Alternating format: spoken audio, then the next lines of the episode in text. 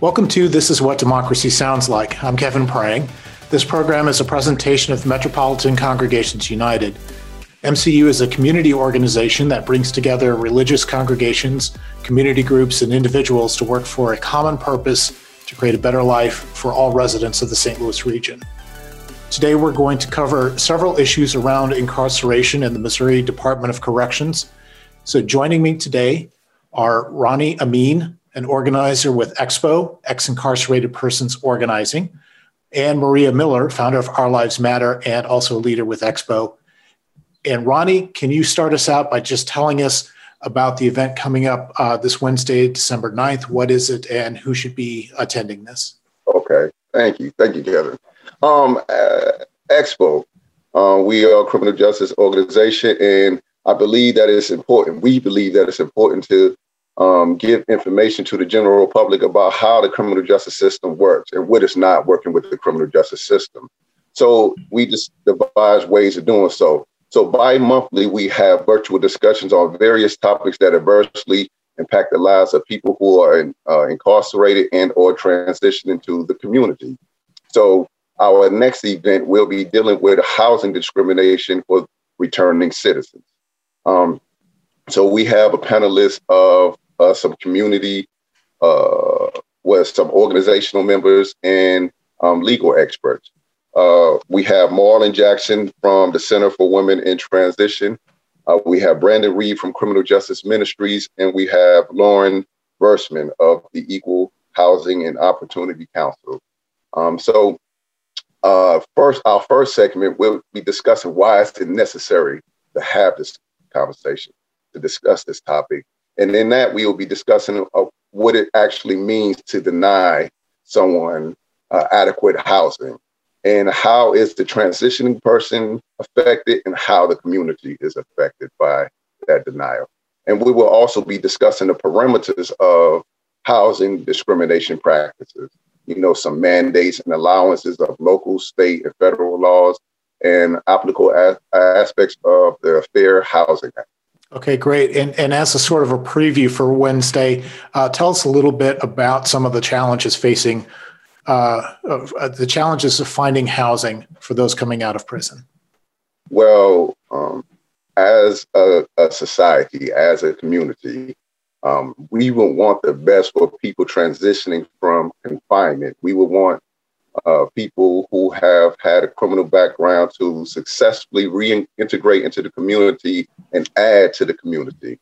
But uh, challenges and hurdles are erected as barriers to uh, a, a, person's successful transition. One of them is jobs, and other is housing. And how can a person make a meaningful life if he has no place to live? If you don't have a place to live, how can you get employment or other benefits or aids to help you in your transition? So it's kind of difficult for people, man, to successfully reintegrate into society when these barriers are erected.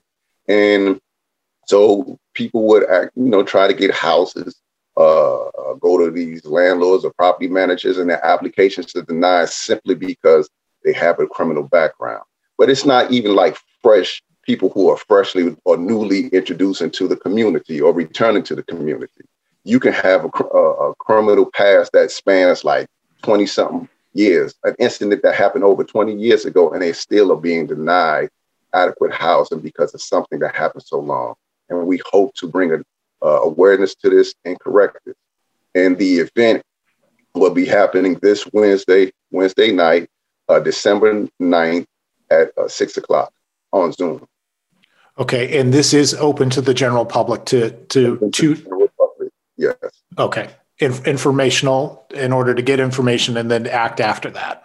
Yes, um, we want to bring awareness to the general public about the issues that uh, impact the lives of people transitioning, with the hopes that we can address this in uh, a healthy and balanced way because sometimes when we talk about criminal justice reform, a lot of people believe that, hey, these are people who have broken the law and they deserve what they got coming. But they don't understand how this is a public safety issue as well. Uh, this is a community issue. This is a humanity issue. And if we want people to successfully reintegrate into our community, we have to provide them the avenue to do so. And we cannot erect barriers in front of people's path when they just want to live a good life in our community. Yeah, and I think a lot of people don't have this understanding that they think that once once someone is out, it's over and done, and everything goes back to normal. But the lingering effects of of someone being incarcerated and the stigma that comes with it sort of lasts for almost a lifetime, doesn't it? Yes, it lasts for a lifetime. The stigma, uh, it, it, it um, is attached to them as long as um, they have a record, uh, record of somebody's past. Somebody can easily look up that past, and because of not just um, legitimate concerns, because if people have legitimate concerns, we understand that people want a safe environment for their patrons and, and attendants. Um, however, uh, people have uh, people should be given the opportunity to make amends for the wrong they did and allow a second chance to reintegrate into the society and contribute to the society. But it's difficult to do that when you have so many barriers erected before you. Many of us make mistakes. This is supposed to be the country, the land of second chances. However, we are denying people that opportunity to have a second chance, to start a life anew. And I, it, it's uh, kind of an awkward transition, but I think one of the things that's come up with the the COVID experience is that these unintended consequences that that you're dealing with the, the housing issue too, and so we look at the the virus getting into our um, prison system, which becomes almost an extra punishment. And as yeah. as we've said before, Maria, the, these men were not sentenced to die in prison, but that is becoming the case right now. Um, what what are some of the recent numbers that we're seeing in regards to this health crisis? So the actual number as of November 24th, it was 587 active inmate cases, 199 active staff cases, active nine prisoner staff. The deaths were 34 at that time. Okay. So if you go back to what I mentioned before about November 4th, August, August there was one death reported. November 4th, there was 10 deaths reported. November 5th, they stopped putting the database in, but November 24th, there were 34. So I'm going to go back a little bit to why that town hall meeting was held on with COVID. Like I said, there were many organizations in that meeting and the reason for the meeting, people are really becoming aware of what's going on inside those prisons.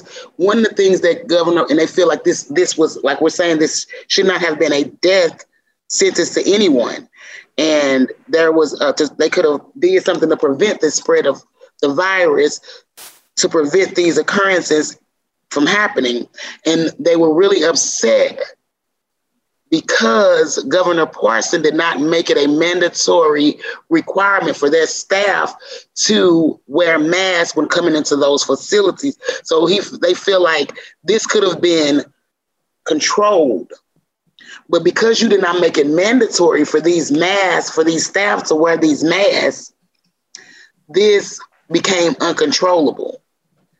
Um, and to us outside, it's just simple, right? It, it, it's just simple. Number one, everyone wear a mask. That's not difficult because the only way an inmate or somebody who's incarcerated can get COVID is if somebody brings it down from the outside, from a staff person. So that's basic common sense, right?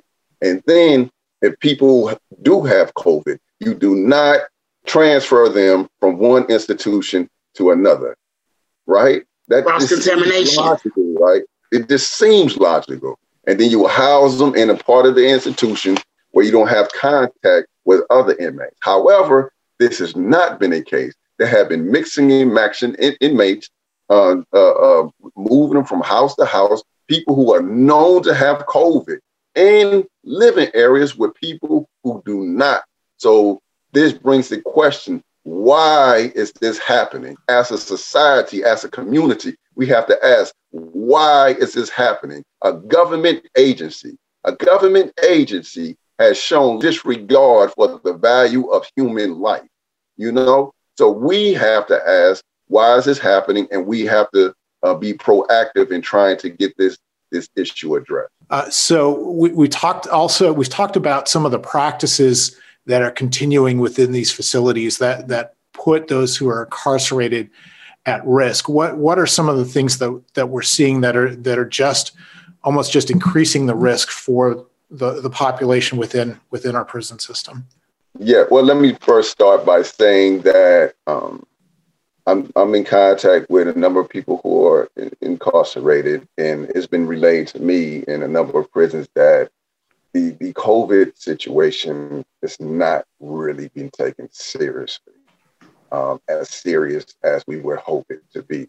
Whether it's the prison guards who come to work and they don't wear their masks, not made to wear masks, or how the prison is functioning with respect to sanitation and hygiene. Um, they're not given the proper, me- I mean, the proper cleaning materials to clean cells and clean living areas, or to medical. I just got a report um, from Bonne Terre as of about a week and a half ago. They haven't had uh, sick call in over a month. Now, sick call is where you declare a medical issue. You will have to file what is called, it used to be called an MSR, now it's called an HSR, Health Service Request. And you will fill it out like you do an application and you submit it to the medical staff. And the medical staff should have um, within a day or, or two days to address your medical concerns. They will call you up, give you a pass, and call you to the medical services, and then you will be seen by a nurse. Um, but as of a week and a half ago in Bonne Terre, they were not uh, permitted to have sick call in over a month. Now, imagine a threat to a person's uh, uh, physical body not receiving medical attention for over a month. Now, this is outside of COVID. This is just regular medical things. Now, put that in the context of COVID. So, a person may have symptoms of COVID and their medical uh, issues are not addressed, thereby creating a hazard not only for themselves, but for people around them. And this should be alarming to us as a society that this type of thing is going on. And if we, the free people out here in society, don't address it, I think it says so much about our society. But I think the opposite is true. I think that we need to get this, this, this, we need to make the public aware of what's going on in prison. Because, like you said earlier, people were, because of actions, whether they were guilty or not, sentenced to prison, but they were not sentenced to die. And our courts have established that you cannot impose cruel and unusual punishment for people who are incarcerated or under the wards of the state. So we need to uh, do better in addressing the issue of COVID in prison. But my personal, my personal experience um, is, has not been a good one in terms of medical treatment in prison. I had done 25 years incarcerated, and I've seen a lot with respect to my personal self and with respect to the lives of other people.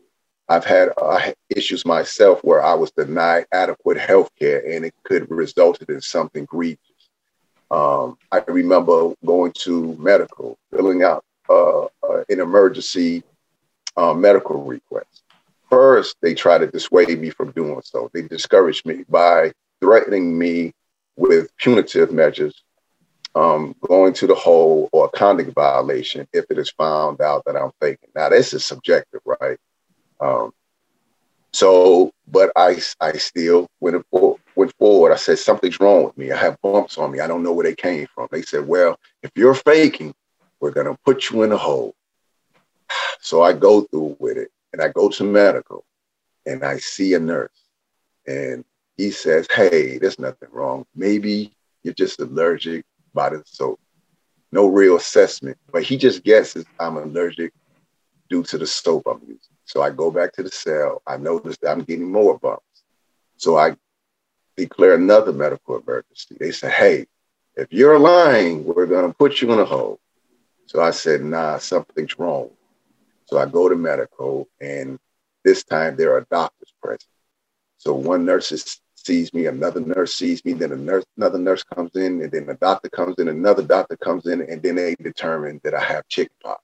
Now, chickenpox could be fatal to an adult. Not only could you know, it's I'm I have chickenpox, but I could give it to other people around me.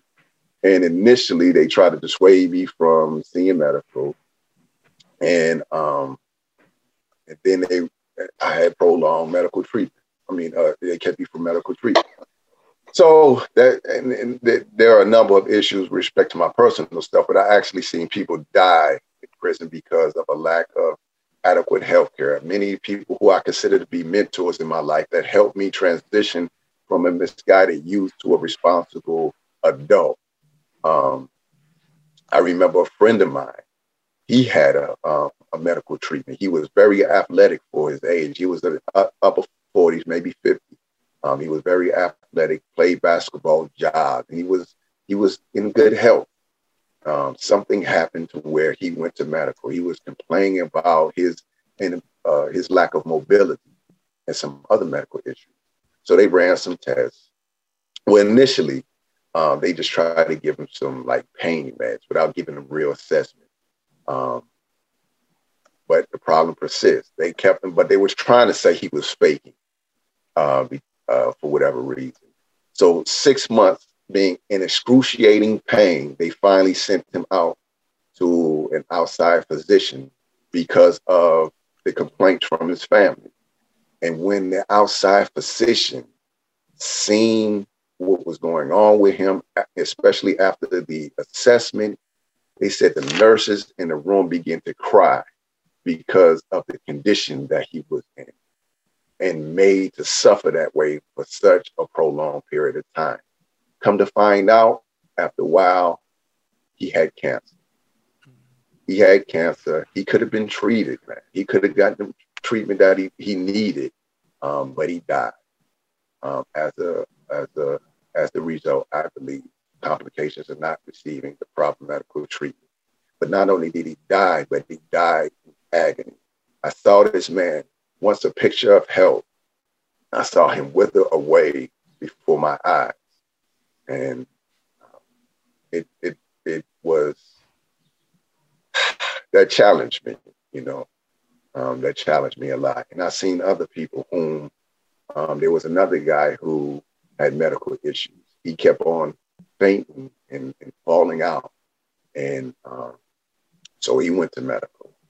And this is pre 9/11, and this individual was of Arab descent. But even then, pre 9/11, the negative attitudes that was um, that people had toward him. Um, they would say things like, "What are you doing here?" These, this is the nurses, the nurses that are supposed to take care of this guy. What are you doing here, you Arab? You should have stayed home. You are terrorist. And this jovial individual, tran- he transformed into somebody who was just uh, weighed by depression and that affected his health as well. And his body began to swell. He did not receive uh, proper medical treatment, and he died. Um, so there are so many instances where people were healthy. All they needed was the proper medical treatment from the get go, but they died. And not only did they die, but they died in agony. And it's known if you break a limb in prison, you're in trouble. You break a finger in prison, you're not to be seen by a doctor until like weeks later. And by then, your bones begin to set and mend on them on, their own. And by then, you look like you're deformed. Your fingers are not to work the way they should have worked uh, or the, the way they uh, functioned before. And it is known. It's known throughout DOC. You break a limb, you're in trouble. That that echoes some of the discussion uh, Marie and I had a, a month or two ago about someone whose jaw was broken and was not seen right away and was not getting the uh, uh, the the, uh, the the correct diet, um, you know, during that time. So he was not eating as well as the jaw being broken for what was it? A couple of weeks, Maria, before he was finally seen. It was actually almost two weeks. So he had to stay there in agonizing pain with a broken jaw. But what's even more worse than the broken jaw, the jaw, this man tested positive for COVID. And I began to do safety checks on him. Then he ended up with a broken jaw in ADSEG. Then it took them two weeks to get him out for medical attention. He had to have his jaw wired shut. He's in a level two prison. Release date is in January. They sent him to Potosi, saying they didn't have the proper infirmary at Pacific. And Potosi is what? Potosi is a maximum security prison, further out. So that didn't make any sense to me at all. I think that was an intimidation, retaliation move. That's my personal opinion. I mean, Ronnie, you've been there before. Why would you send a level two person to a level five camp saying that you don't have an infirmary to care for him with a broken jaw? And there are other lower level prisons with an infirmary that he could have probably possibly went to. Um, yeah. So, and, but it also speaks to the fact is why don't you have the medical facility to care for people in the institution? That is the issue. He said that surprised him because they do have a medical facility, and that they okay. were saying that the, the infirmary is not infirmary is not fit to care for such uh, a um, medical, you know, to do the medical process. That goes back to what we said earlier what a person told me that I advocate for. He says, when we're here, they could do whatever they want to do to us. They could say whatever they want to say to us because nobody's out there fighting for us. So they could very well say, oh, we don't have the proper care for you. We're going to ship you up to Potosi in the middle of a pandemic where this virus is spreading like wildflowers, sit you up in there because guess what? Now you can't make any calls. Now you don't have your tablet. Now you can't communicate with your wife. And we're going to show you you're going to listen to what we say, or we're going to send you. We can just do whatever we want to do. we talked about this before. That man is due home in January. Why would you even hold him? You already got him with the virus. Then yeah. he mysteriously ends up with a broken jaw two weeks after I do the complaints. This literally went on from August. We did that last podcast in November. So this went on for months he had to stay up in Potosi over 30 days, lost a tremendous amount of weight because he wasn't getting the proper diet. He was only on a liquid diet. They wouldn't even feed him, you know, right. Um, it also goes back before the pandemic, and as uh, Ronnie kind of touched on things of medical issues. A person that I do advocate for in Potosi must have fell off his bunk or something. They wouldn't get him proper medical attention. I, I wrote the letter. That's how I learned about doing a, a ROI release of information. I couldn't speak on his medical behalf. Well, the wording when I got the letter out there, they immediately nursing. That was a nice person. Um, they got him onto the hospital. His bone was dislocated in two places, but he had been in that prison in Potosi for a week. It wasn't until I sent that letter out there and made that call, like, no, he is saying his bone is sticking out you need to go. So when I, you need to go see about him. So when I put that in black and white, within an hour later, she called me. She said the ambulance is on the way. When they got him to the hospital, his bone was, his bone was dislocated in two places, and he had to stay in there for a week in that pain without proper medical attention. That's horrible. There should be checks and balances in, in place to prevent type these type of things. You have the warders who who run the facilities, right? So they can say yay or nay to how something is facilitated or ran. And then you have the uh, directors of the OC who can say yay or nay to how things are facilitated. And then you have the governmental uh, uh, uh, uh personnel. Uh, you have your legislators and you have a, a, a, governor who can say yay or nay to how things are ran. And it seems as though there is, um, I don't know if it's lack of uh, competence. Um, I don't know if this stuff is willfully happening, uh, purposely happening, um, but um, I know that I can't sit back. I can't sit back and allow these things to happen without utilizing my voice. History will reflect um, where we were as a society if we do keep, continue to allow these things to happen unchecked. You know.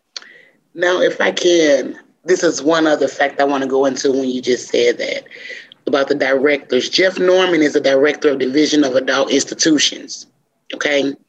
On November 9th, now, just if you remember those numbers, how I just said they happened, but on November 9th, he made a rule or a requirement or law, whatever you call it, that those who tested positive for, for COVID would no longer have to test negative to be released from quarantine.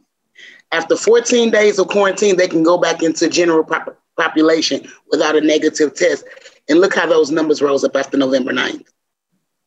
Why why would that happen? Like, I'm just saying logically, man. Like yeah. as a society, why are we questioning things like this? Who signs off on this? You know, because for him to do that, somebody else had to sign off on it. That's that's that's the I'm point. with you. Why? Why would you do that? There are employers that require if an employee has tested positive to get a negative test before they return to work that's the way other systems have, have been set up because they're intentionally looking out for the well-being of the other coworkers and and the customers that would come into a business. So it it goes against even that basic business logic. Yes. And not only that well we, we're talking about the lives of the people incarcerated. Again people may be dismissive of it like so what? They're inmates. They shouldn't have broke the law. But then you have other staff, other staff that are responsible for uh, uh, uh, facilitating um, the, the, the, prison needs, you know, and now you make them susceptible to catching COVID, to contracting COVID, you know. So now you're showing a disregard not only for the lives of the uh, men and women who are incarcerated, but you're showing disregard for the staff that run these prisons, you know. So those are issues that we should also address too, not just the inmates, right? I'm I am pro inmate. I'm well pro incarcerated person. Um, however, I am pro life. I am pro the value of the lives of another human being. And now you place another employee of the state in jeopardy because of your incompetence or your inability to manage this issue. That is another issue that needs right. to be addressed. And, wow. there was a, a, an article from Tony Messenger early a few weeks ago about a um, a former um, corrections officer, someone who was hired in April and uh, was was in contact with somebody that turned out to have the virus, and so she quarantined herself, not wanting to bring it back into the facility. Um, and then she started getting in trouble with her employer. And what it's turning out too is that the the the union for the corrections officers has been d- diminished in its power in the under under Governor Parsons, so mm-hmm. that the the organization that's in place to fight for the employees, the corrections officers, has its power diminished, and so she wasn't backed up, and she basically walked away and said, "I can't do this anymore." You know, I'm putting I'm putting my life in danger as well as everybody else's life. And that's what's happening too. There have been a, uh, a number of staff who have quit, um, and a lot of the prisons are understaffed now. Um, so that now that becomes an issue. That just multiplies everything we're talking about. Oh my goodness, that compounds the issue so greatly. Yeah. They oh were already short staffed before the pandemic. Mm-hmm. So now you have a a bigger shortage because of purpose or incompetence. I'm not sure which one we'll call it, but you yeah. are trained. These people know their jobs and their roles. I'm sorry. I, I believe that, especially, we're not talking about the guards, we're talking about the people in positions like Jeff Norman Anne Precythe, Governor Parson it doesn't take a rocket scientist. The kids know to wear a mask and to social distance. Those people incarcerated can't social distance. They it took them forever to get a mask. When we were out here preparing ourselves for this pandemic, they should have been preparing up at MDOC. They had inmates to make masks. They didn't spend money on going to get these people proper masks. There was a time it was a big issue with the mask being as thin as a thin sheet that they were having them work from dusk to dawn to make. So they didn't take any precautions to try to control this. Instead, like we're saying, transferring them from different facilities, transferring them from different housing units, just letting it spread. People have literally been held inside the Department of Corrections that were supposed to be released to come home to their families because they've tested positive. They had to stay in prison. That was the other thing I wanted to bring up. Uh, there's that happening, and then also they've stopped the parole process. Correct? They will tell you that they have not. There's a letter Don Phillips sent out. He's the chairman of parole.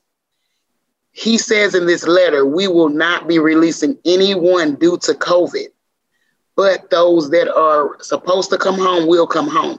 That's not true.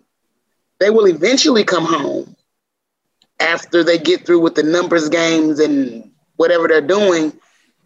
But they have held people in prison that had outdates for months due to COVID. And we'll go back to the one we talked about, the end up with the broken jaw. If you know that this man is in your facility and he's tested positive for COVID because of your negligence and suffered a broken jaw with an outdate of January 20th, why wouldn't you send him home to his family? Right, right. But instead, he puts out a letter saying they're not releasing anyone due to COVID. Right. I think we talked about it. New Jersey put it in a court, a court order to begin to release, I think it was May, inmates due to COVID so they can go home alive to their families. Missouri still has not changed anything about this. Right. But here now we're up to 34 deaths. Have you heard anything about uh, have have video visits actually been implemented? We talked about that a month ago. Has that progressed at all? No, Kevin, and I told you then. I'm really interested to see how this will go. It's supposed to start in Jeff, uh, Jefferson City and start going through other camps, other facilities. And before I've said this, that was one of the requirements Missouri is like the only state that does not have video visits. Back in January, I guess that's when they up redo their policies and procedures. All Missouri Department of Corrections director or whoever gives the say so, the chain of command, is push a button, is what I'm being told from those incarcerated. They did not push their button, whether it was on purpose. Now, this is even before COVID came out, because all, again, all around the states, people have video visits. You may have a sick mother that can't come and get on the highway to come and see you, but like we're on this Zoom, they can see each other. So Missouri is like the only state that before the pandemic they did not have it. But now that we're in this pandemic, people have not seen their family members or their loved ones in all these months. And I think a, a, very important thing to say, and that's very important when we talk about family, you know, families and loved ones. And again, you know, people on the outside would say, so what? They're locked up. They don't deserve that. But you don't really, they don't really understand the value and impact that a family can have on someone's rehabilitative process. And um, whether they come out of the prison better off than they went in. And that's what happened for me. Uh, my transformation not only was born out of my desire just to be different. I know that this is not the existence that I want, but I knew I had harmed my family with my absence. I had harmed my family with my actions, you know, and I wanted to be a better person. And my family support was so instrumental in my transformation uh, along the way.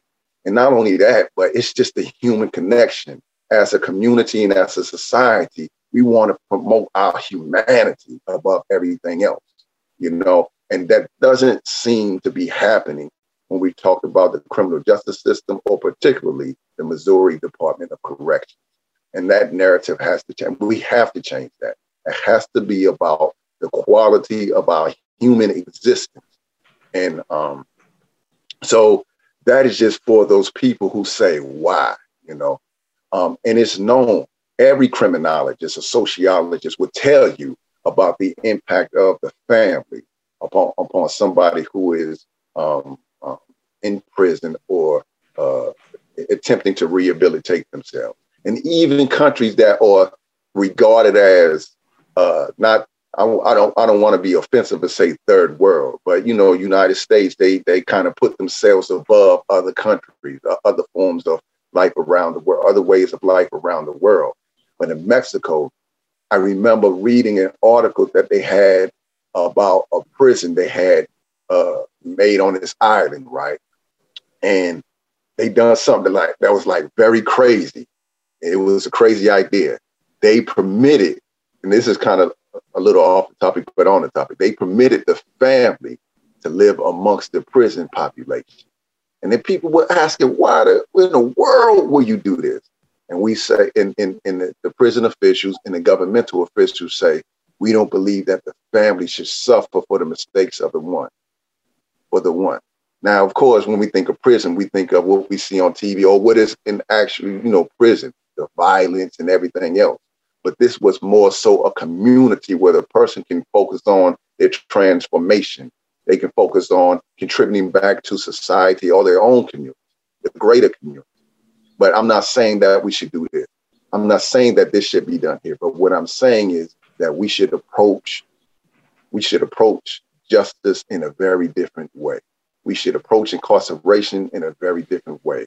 We have to include the human element, and that includes uh, uh, promoting family. So this is why we should say video visits should be afforded to people who are incarcerated who can't have the physical uh, visits because of COVID. We have to promote the, the very human uh, uh, um, um, aspect to our approach to rehabilitation. I'm, I'm, I'm looking at family members right now, wives, mothers. Those relationships are at a strain. Some wives and kids haven't seen their husband and fathers since March. But as you were describing it, I remember my brother, he was sent to Crossroads Correctional Facility, which was, it took us five hours to get there. Mm. And when you were saying that, you know, these people are humans and uh, you love your family no matter what they say they did. Like you said, some of these people go to prison for things that they did, and some go for some things that they didn't do. But whatever it is, you love your family. And if they were to offer that here, I believe that some people would move close to those prisons to be with their family. I remember we had to travel five hours to go see my brother. So what we would do is we would rent a 15 passenger van we would leave out on a Friday morning so we can get there for that Friday evening visit. A group of us will go Friday. A group of us will go Saturday morning. The other group will go Saturday afternoon, and a group of us will go Sunday morning, and then we would come back. Because, and the saddest thing about the leaving there, I used to get so sad because I'm like, when will we be able to come back? Because we have to rent the van, get hotel room, pay for the gas. So when will we be able to do this again? So it's like ripping your family away. So when you get into those visits, this is why I say the system isn't it's, it's not designed for us. I mean, people make mistakes. It just has to become better all the way around. So and it, it, it puts a strain not only on those incarcerated, but their families as well. As all these months go past and you're not able to lay eyes on your loved one. Then they're putting them in ADSEG. So you can't even call to say, I'm okay. I think all of this that we're talking about today is about making sure that we're taking care of the whole human and, and looking out for the future. So yeah. of, of, of individuals. So whether it's healthcare provided inside the prisons or the, the visits with family is about um, both supporting that whole individual right here and now, but also about building something better for what comes next. And I'm going to bring us back around to um, the the issue of housing um, when someone is outside of prison. And as we wrap things up, Ronnie, can you remind us again about the event that's coming up uh, this this Wednesday on December 9th? Yes, sir. Um, I would like to strongly encourage those of us out here in the community to attend uh, expos, a virtual discussion through Zoom on housing discriminatory practices against returning citizens. It would be Wednesday at six o'clock uh, December 9th. And in that discussion, we'll be just, we will um, going over why is it important for us to have this discussion, what it means to actually deny adequate housing to people transitioning, how is the transitioning individual affected, and how is the community affected. And I think that's the bottom line. How is the community affected? Because we have to understand that these issues are community issues, and we want to promote the best for our community. Okay, great. And I see that that information about joining that is on the Expo St. Louis Facebook page. Expo St. Louis or uh, MCU. MCU's website. MCU has the information also, correct. Uh, so uh, at Expo STL is the uh, Facebook page for Expo, and then also mcustlouis.org is where you can find information uh, from MCU. Maria, uh, once again, give us some contact information f- for you if someone needs to reach out and is looking for help navigating this, the Department of Corrections.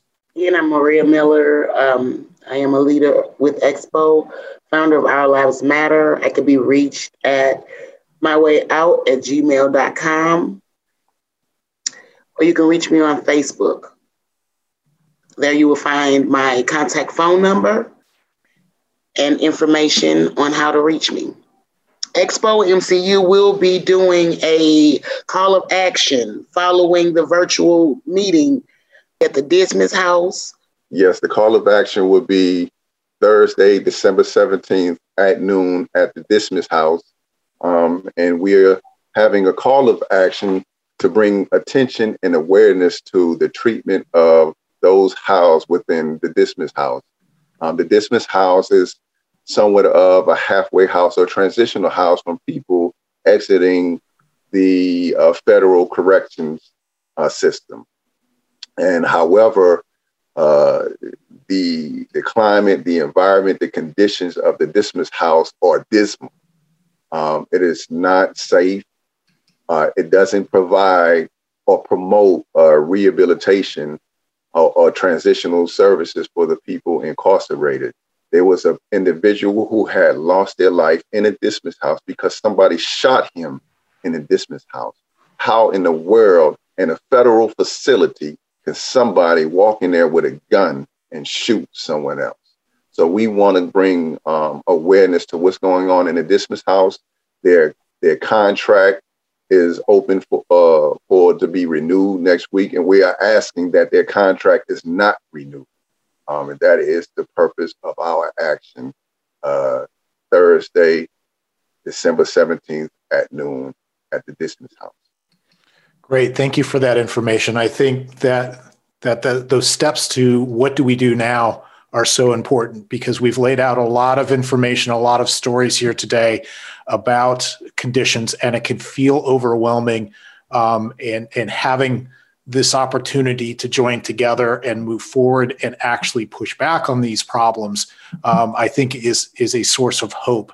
Um, and I'm hoping you guys are feeling that too. Uh, so thank you, Ronnie Amin, an organizer with Expo, ex incarcerated persons organizing, and Maria Miller, founder of Our Lives Matter, and also with Expo. Uh, a reminder again check us out, uh, MCU Metropolitan Congregations United at mcustlouis.org. Also follow us on Facebook, Twitter, and Instagram. I'm Kevin Prang, and you have been listening to This Is What Democracy Sounds Like. Tune in again next time, and thank you for listening.